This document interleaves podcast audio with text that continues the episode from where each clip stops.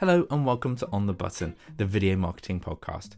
Today we'll be talking to James Hobbs. He's marketing director at the Rail Safety and Standards Board. We'll be finding out all about who they are, what they do and how they use video. And certainly, if you're in the engineering sector, then this is the episode of the podcast for you.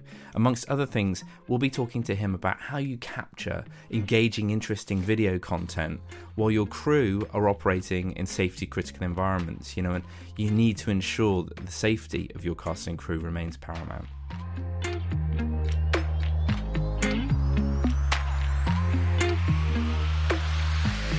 Thank you so much, James, for joining me today on the podcast. Really glad that you could spare the time for a chat. Um, it would be great if we could just start with an introduction. Please tell me who you are and what you do. Yes, well, thank you very much, Simon. So, James Hobbs, Director of Marketing at uh, RSSB. I've uh, I've been in the organisation, I suppose, just coming up for, for three years so obviously this this is a podcast about video, so it would be fantastic just to hear a, a little bit about how you you've used video, kind of leading up to this point. We'll talk a little bit more about how you're using video at RSSB, um, but you know what were your experiences with video, and what do you what do you think of it? And you can be honest. I'll be honest. Well, I guess um, in my career, I actually started in uh, working for advertising agencies and uh, planning and, and marketing more on the B2C side uh, in, in, in, telecoms and organizations like uh, like Orange. So, in fact, in, in terms of role outputs, there was very uh, very little uh, video because it was all all broadcast. Made a lot of commercials and things, but not not a lot of um, sort of longer form video. But I suppose in the last ten years or so, in my B two B career at the the Design Council and uh, the Institution of Mechanical Engineers, and now at the RSSB, there's been a, a, a, steady increase. And I really think it's probably taken off dramatically as a, a, useful marketing tool, probably in the last three or four years or so. Uh, and I, I, think the other thing I've observed is that, uh, I suppose, in terms of trends, that it's all uh, the high quality video is becoming more affordable, uh, and there are, are more opportunities for getting the content in front of the right people. So I think as everything becomes more digitally enabled, there's a there's a, there's a greater role for for video, and we seem to be using it more and more. Yeah, absolutely. I, I ran a webinar recently on value. You talked there about it becoming kind of high quality video becoming more affordable. Certainly, the technology is allowing us to produce content that looks nicer. Um, but I guess it's it's not just about that; it's about everything else around it. And I, I, I think we'll probably touch on that when we talk about how you're using video at RSSB because how how a video looks isn't the most important thing. Would you would you agree with that? Well, it's uh, I suppose like every every channel, it's got to be about the the customer insight and the message uh, you know that we're trying to get across. And I suppose when I look at the the work at uh, that we do at RSSB, um, you know, we've obviously been using video for a long time through the uh, Rail Safety Red video series, which is obviously being produced by yourself, Simon. So that's how we how we know you at, uh, at, at, Big Button. But I mean, I think these are, are very well uh, sort of long established and well received videos that we've been using to get safety messages onto the onto the operational railway, and that that's a big part of of what we do. But um, in in terms of other uses at the organisation, we are using video for uh, corporate communications. So, you know, supporting the, the brand or promoting our initiatives. Uh, and as you say, I suppose in terms of value, um, yeah, we have our members across the rail industry, and they do need to be aware of what we do and uh, you know perceive the value that we offer. And video is very useful at, at, at getting that across.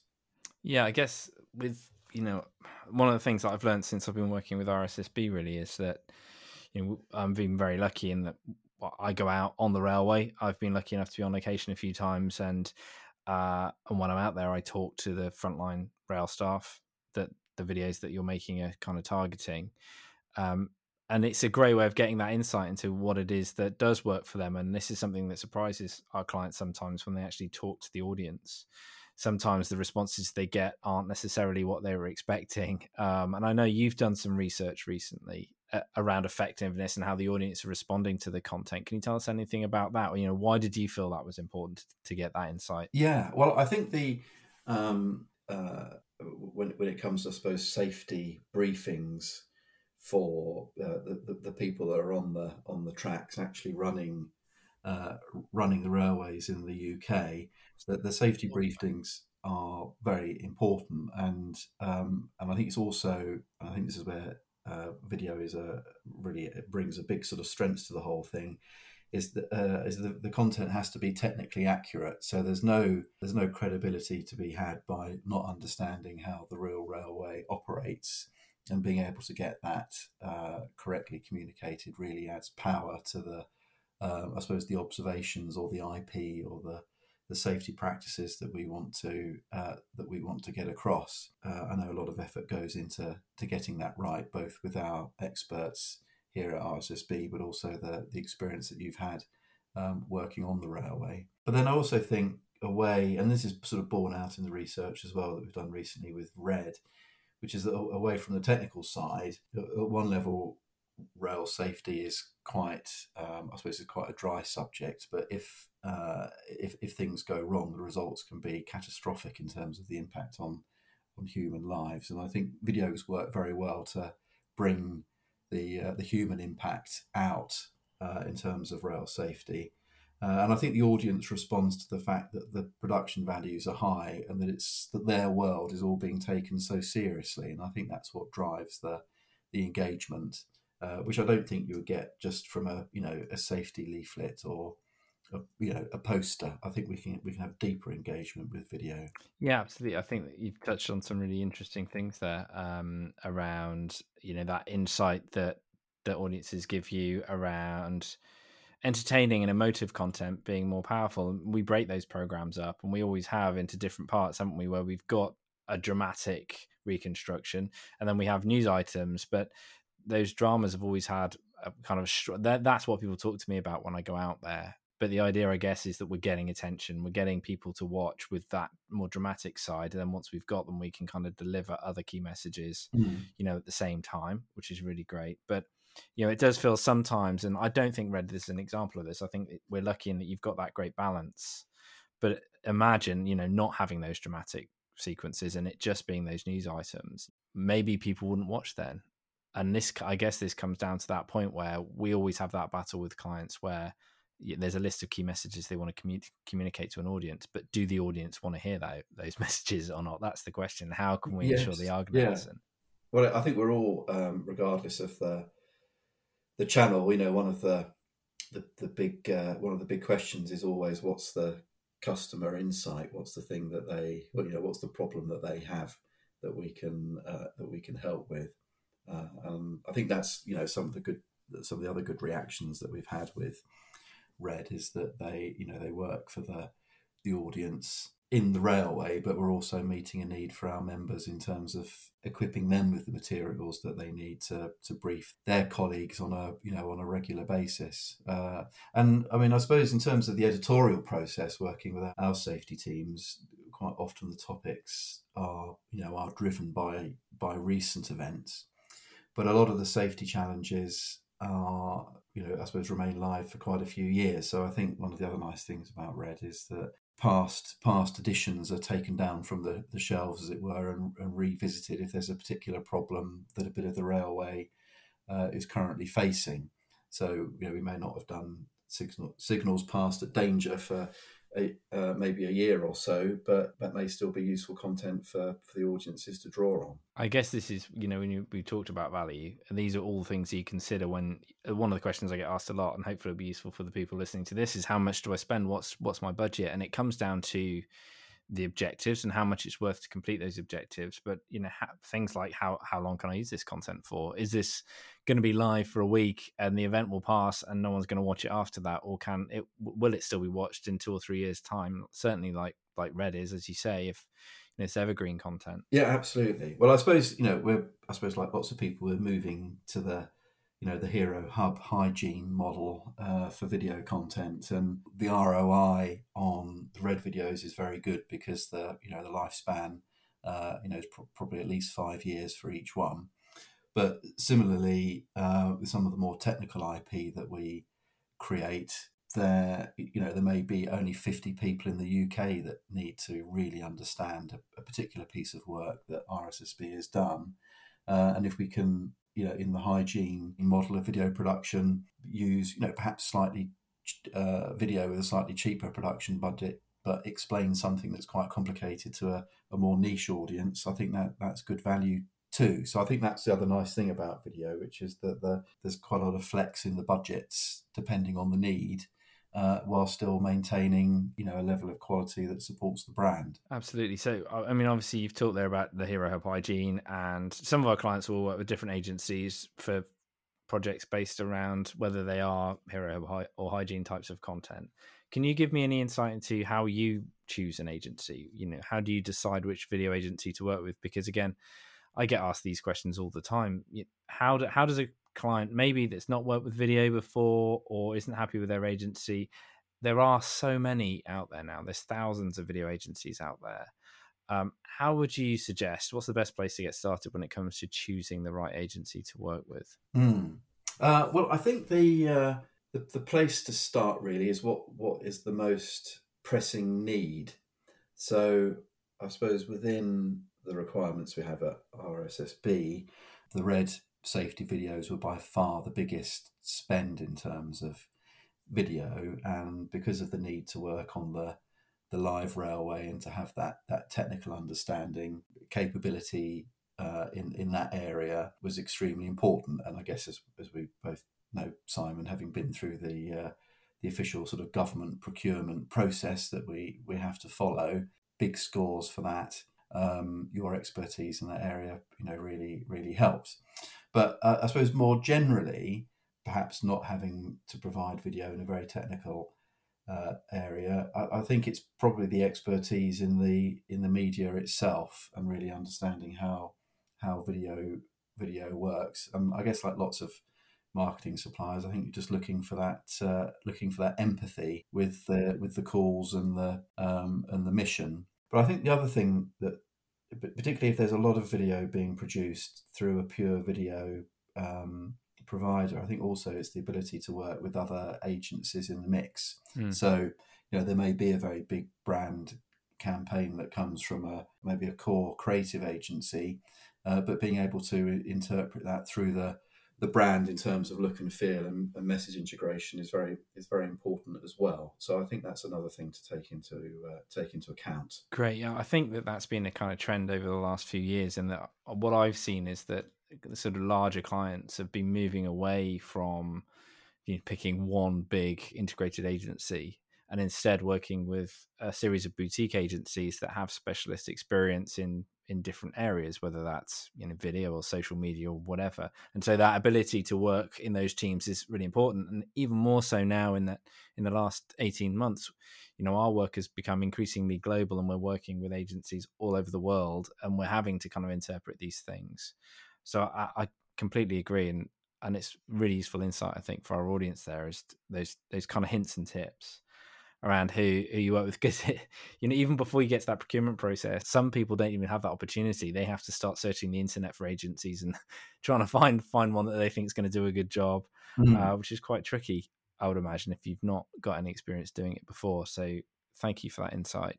You, just moving back to the the work we do on the railway you've kind of said it a, a few times already. I mean it it can be a very dangerous place. You know we would never say it's a dangerous place because if you do everything you should do then then it's not. It's when things go wrong um, where that it can become dangerous. And so I guess for you, it's it, you must feel nervous bringing suppliers in and trusting them out there on the railway. It's a, a quite unique position that you're in that most of our clients won't be. You know, we don't have asset managers that we work with that we're kind of going out onto into potentially dangerous areas to to work. What what kind of what your thoughts around that and your responsibilities for making sure people stay safe? How do you yeah for those for our clients in that sector in engineering? What your hints and tips to make sure that, that things don't go wrong with with newbies in in these zones? Yes, well, it's um it's it's not something I'd ever um, I'd ever done before, and I think uh, think I've probably been in the organisation about a month when we were uh, going through the tender process again. So right. I suppose a bit of a baptism of a bit of a baptism of fire. Absolutely. Uh, I mean, ultimately, um, you know, aside from the rules and regulations, the all of the people that uh, we're working with, whether it's Network Rail or a you know a train operating company or a uh, you know colleagues in rail freight, we are asking them a huge favour um, and putting them uh, to a bit of a bit of trouble and effort as well because they've got to support the production. Uh, but I think because of the long track record and, and I suppose being able to prove uh, that people that are on the tracks have been trained and signed off and know how to do it. You know, all those processes have all been followed. Um, I think that sort of provides reassurance and momentum as we go from one, uh, you know, as we go from one production to the next. Uh, but the, uh, I, I, think that maybe the crucial advice for people in in, in similar sectors, you know, I can imagine aviation would be very similar. Is you just obviously have to mm. have to follow their rules and follow their follow their processes and make sure that um, you know everybody complies with them. But working with a consistent team certainly certainly helps because time on the track is limited, and I know you, know, you guys have to work hard to get everything done with the windows of opportunity that are provided. Yeah, and I, I, guess that makes it even more difficult. You're having to work quickly, without compromising safety at any point. Um, and I think uh, if I was making recommendations to people that were choosing agencies, obviously I would always recommend us first. But um, if for some reason that wasn't practical, of course, um, you know, I've been do- working in kind of dangerous environments for 20 years, and some people just don't don't seem to take it seriously, you know, and there's nothing you can say to those people that will change their minds. And that is terrifying. So I guess you need to understand that agency or that the per- people that are going to be on those in that situation their approach to risk but also what i've found and the feedback we've had working with with your clients is it's not creativity at any cost you know we have to understand we have a train for 2 hours when those 2 hours are up we can't ask for another 10 minutes it will not happen so you have to be creative and make things work within the time frame you've got and and stay safe throughout. So, and I'm sure we're not the only agency that are capable of doing that. Um, but what I would suggest to people that are looking is that you get some kind of evidence that that, that, that they understand those things, I guess. And I and I assume that's where your framework comes in handy. That's where it's you know it's designed to help you shortlist those those things.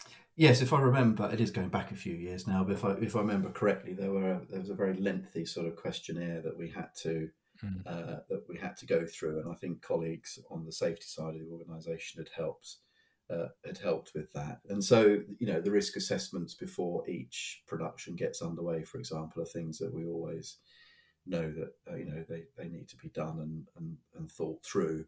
So there's lots of uh, lot, lot lots of rigor there to make sure it's all done correctly. Great. And moving back to the content, then, um, assuming you've chosen an agency that are capable of working safely and creating some good stuff, why do you think that video works so well when you are talking about health and safety and you know safety critical matters? Yes, it's a good question. I mean, I suppose there's a very long there's a long history of uh, video uh, in uh, I suppose British rail in its broadest sense. I mean, the uh, the safety videos that used to be made by British Transport Films are all all there on YouTube for everyone to go and to go and see. Mm-hmm. Uh, and so I, I, think it's the industry's grown up with uh, with those those reenactments. Uh, I, I, think one thing that sort of does stand out is that the, there is a lot of drama, you know, and I suppose real jeopardy really in the in the dramatizations, and and they're put together, you know, they're put together very well.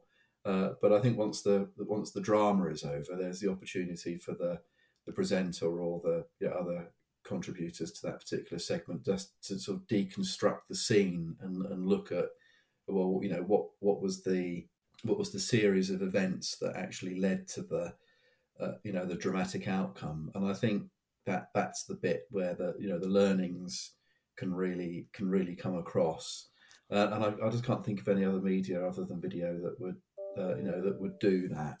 Yeah, absolutely. Um, and I think well we, we can i've sat i've been lucky enough to sit in one of the briefings and watch people's reactions to to that content and i we always try and find that fine line though because you don't want you don't really want to shock people and certainly in in your industry there are people that have been through some horrendous things and we always have to be conscious of that but at the same time you know we're able to create reactions amongst people that you would never get from a from a PDF. I don't think certainly not in a room full of sort of fifteen people. So uh, that's something I'm very proud of, and it's something that I guess in our industry, in the video industry, not everyone gets to to do. Mm. They're the more interesting, exciting projects. So we're kind of very lucky to work on that stuff. As I say, no, I think it, it does it does sit very very nicely with the audience. Again, with the, the research that we did recently, you, know, I think while a lot is written about rail safety, I think perhaps a lot of people running the railway are given a lot to read, uh, but actually you can get you can absolutely get people's attention with video,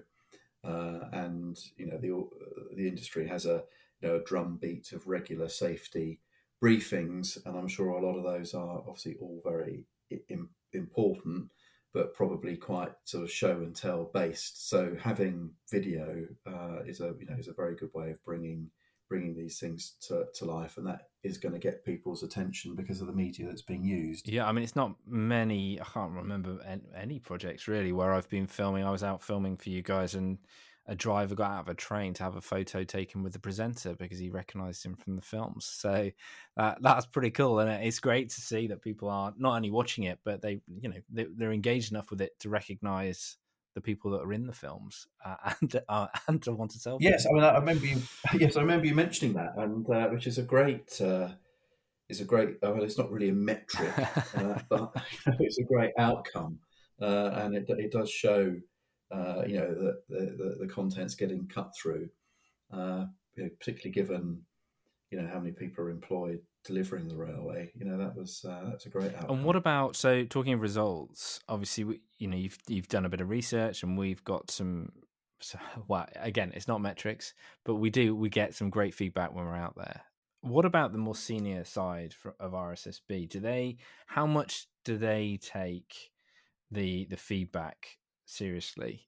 Um, so, you know, the powers that be that sit up at the top, CEO, whoever it might be, when they're looking at Red, are they asking about the audience's reactions to it? How how engaged is the organization? Well, it's a big uh, it's a big output of our um, uh, our, our, sort of safety the safety part of RSSB, I guess, which is uh, what we what we are best known for, um, and uh, certainly in terms of that team uh, engaging with the rest of the industry. It's seen as an absolutely essential, an essential plank of, of, of what we're here to do. So I think that selling at the top is, uh, you know, is, is, absolutely very important, and uh, there is great, great interest and enthusiasm for uh, for us to keep doing them on behalf of the members and the, you know, and the wider industry. Uh, and, and and it's good for RSSB as well because we are uh, we, we don't have a huge footprint on the operational railway, but we do work very closely with you, you know sort of senior management and directors, particularly in the safety and standards areas, who are running the railway. So it, it's it's good for us too to to reach across, and you know I think Red is a you know a powerful sub brand for RSSB when we're you know when we're working across the railway. So there's no um, no no sign that we'll be stopping any anytime soon. So moving on, James, tell me about your your plans for the future. Um, not just around Red, but just vi- video in general. What are your hopes? Yeah, well, it's uh, uh, in fact we're just starting the annual budgeting process, so hopes are very much at the front of mind at the moment. But we have uh, developed a, uh, uh a proposal which is to do a lot more video in the year ahead, and we've been resourcing up uh, up for that. And I think we're saying earlier that you know the hero hub hygiene model is a very good way of parceling up different ways of using video to achieve different goals and that's certainly been well received by the organization. So we want to be doing a lot more video in the future. Uh, and again because of the b2b nature of what we do we, you know we have lots of members a lot of our content is behind the member paywall. Uh, and uh, hub and hygiene video in particular i think can play a much better role in explaining how IP that we're creating, you know, tools that we're developing for the wider industry can really address problems that the members have. And we do develop a lot of IP in response to member requests, but it is often quite a challenge to make sure that they are all aware of exactly what we have and and uh, and how it can help them. And particularly in technical areas, you know, it's not it's not just selling a simple consumer lifestyle proposition. There is a, you know, there's a lot of complexity, uh, and I think video in the hub and hygiene area is going to be really really helpful in, in driving awareness and engagement and use of new IP that we're creating. Uh, and there's quite a lot of work, I think, particularly for my team, in working with IP creators in, I suppose, winkling out the, I suppose, the goodness, the content, the benefits. Uh, and, and again, maybe just coming back to the earlier discussion about, uh, you know, what, how do you choose a video provider? Uh, working with being able to work directly with colleagues to, to get at the to get at the good stuff, I think is you know is really important. But anyway, we're setting a, a fairly aggressive uh, plan for the use of video uh, in the year ahead, and we have you know, a, particularly as digital becomes even more important, all of that's been accelerated by lockdown as well. You know, I think we'll be doing a lot more, and and also you know using social media to reach a wider audience and just give a little taster of the content that's out there should also drive in, engagement as well. So we can be, you know, we can be pushing it out to our installed audiences, but hopefully generating a bit of external engagement coming in as well, just to boost consumption overall. You mentioned there the pandemic, and although I, you know, people are getting tired of hearing about it. It's a it's a unique time in human history, and so it's always interesting to get perspectives. How has um, your use of video changed during the pandemic? Well, I think it's really uh, it, it's really driven it forwards as a as a useful channel. I think in its own right.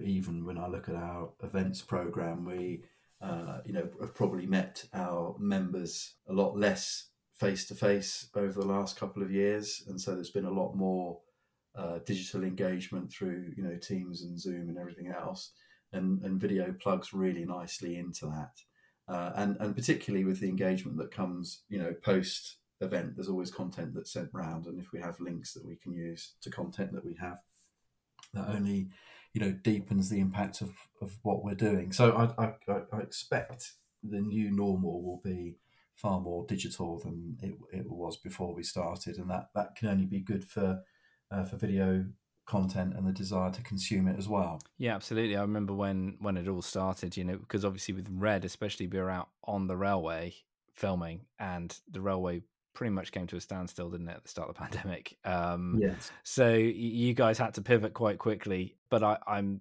100% certain, even th- throughout the pandemic, certainly from the feedback that I've had when I've been out now, that the content you've made throughout the pandemic has been very useful for the audience and actually kept them attached to what what was a very different industry, I guess. Yeah. Well, it'll be interesting to see what happens in the in in the coming years as, as you know as people return to the railways. It will it will get busier, uh, and you know we're going to slowly transition to Great British Rail as well. Uh, so you know the rail industry never stands still, but uh, the need to focus on um, safety will always be our core role, and uh, you know, we look forward to, to doing more of that in the years to come. Fantastic. Well, um, hopefully we'll get to work, continue to work together for a while, James. I really enjoy it, and uh, I'll, especially I'll work on on Red. Thank you so much for joining us today. Really, really enjoyed having a chat, and I'm sure the audience will find it very useful.